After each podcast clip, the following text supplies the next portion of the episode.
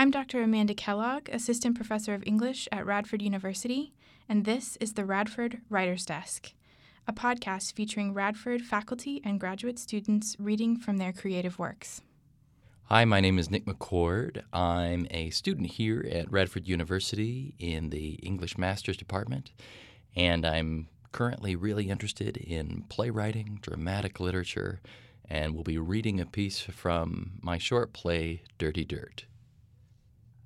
The main character of this play, Jolene Pisanello, suffers from a pretty significant cognitive disability, and this keeps her from being able to talk to the people that she cares for most. Instead, she communicates via the beetles that crawl in and out of the graves that she encounters in her work as someone who works at a cemetery. So, the piece I'll be reading from here is actually a bit of her memory, and she's remembering a hodgepodge of both her love of beetles and the teacher that scolded her back in elementary school in the 60s. Why the scarabs today, you might ask? Why? And the answer, pay attention, class. The answer, there's a rich, yes, rich history for Peter and our other friends here. And since we're studying the Nile Delta, what might that be? An Egyptian connection? Yes?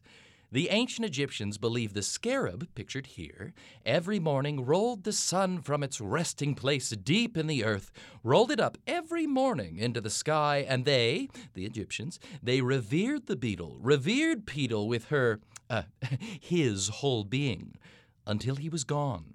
Everyone knows what revered means? Put your hand down, Jolene. And perhaps as our friend Peter was rolling, rolling up the sun, he happened upon the god of the underworld. Who's that? Osiris. Yes, Osiris. And what happened to him, class? Hmm? Why might we like Osiris, green with rot, pictured astride his ever love Isis, whose namesake I share, I told you that?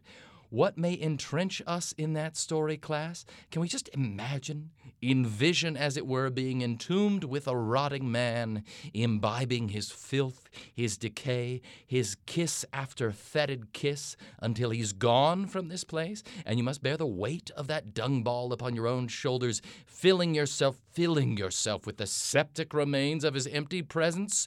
Jolene, I said, keep your trap shut. I'm on a roll. Next slide, Marie. Next slide.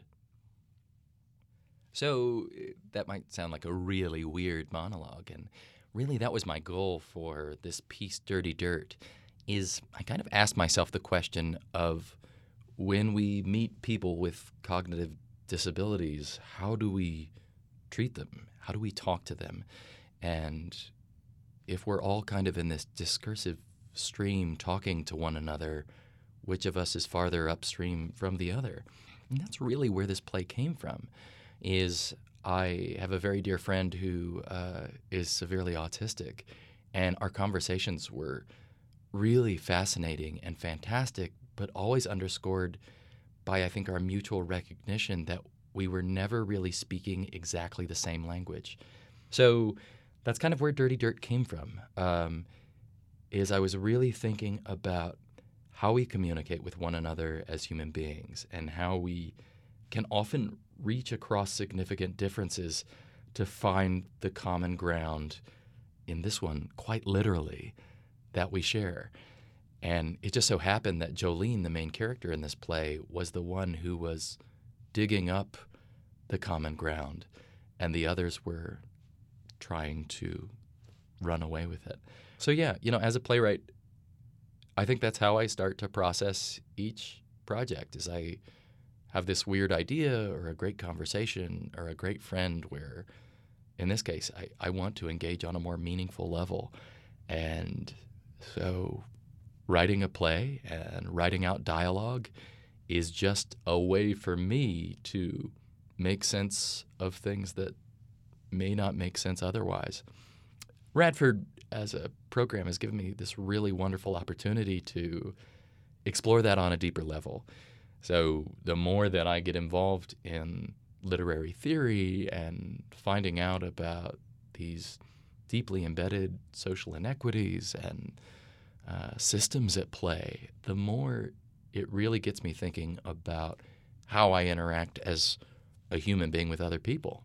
And of course, every play is based on those interactions.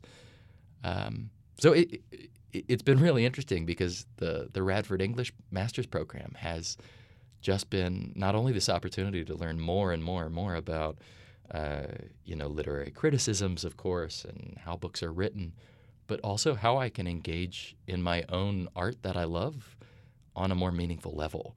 And beyond that, how I can engage in my personal relationships as represented in this play, Dirty Dirt.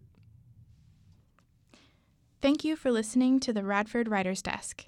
For more information about our programs, our faculty, and our many opportunities for students interested in creative writing and graduate scholarship, please visit our website, www.radford.edu backslash English.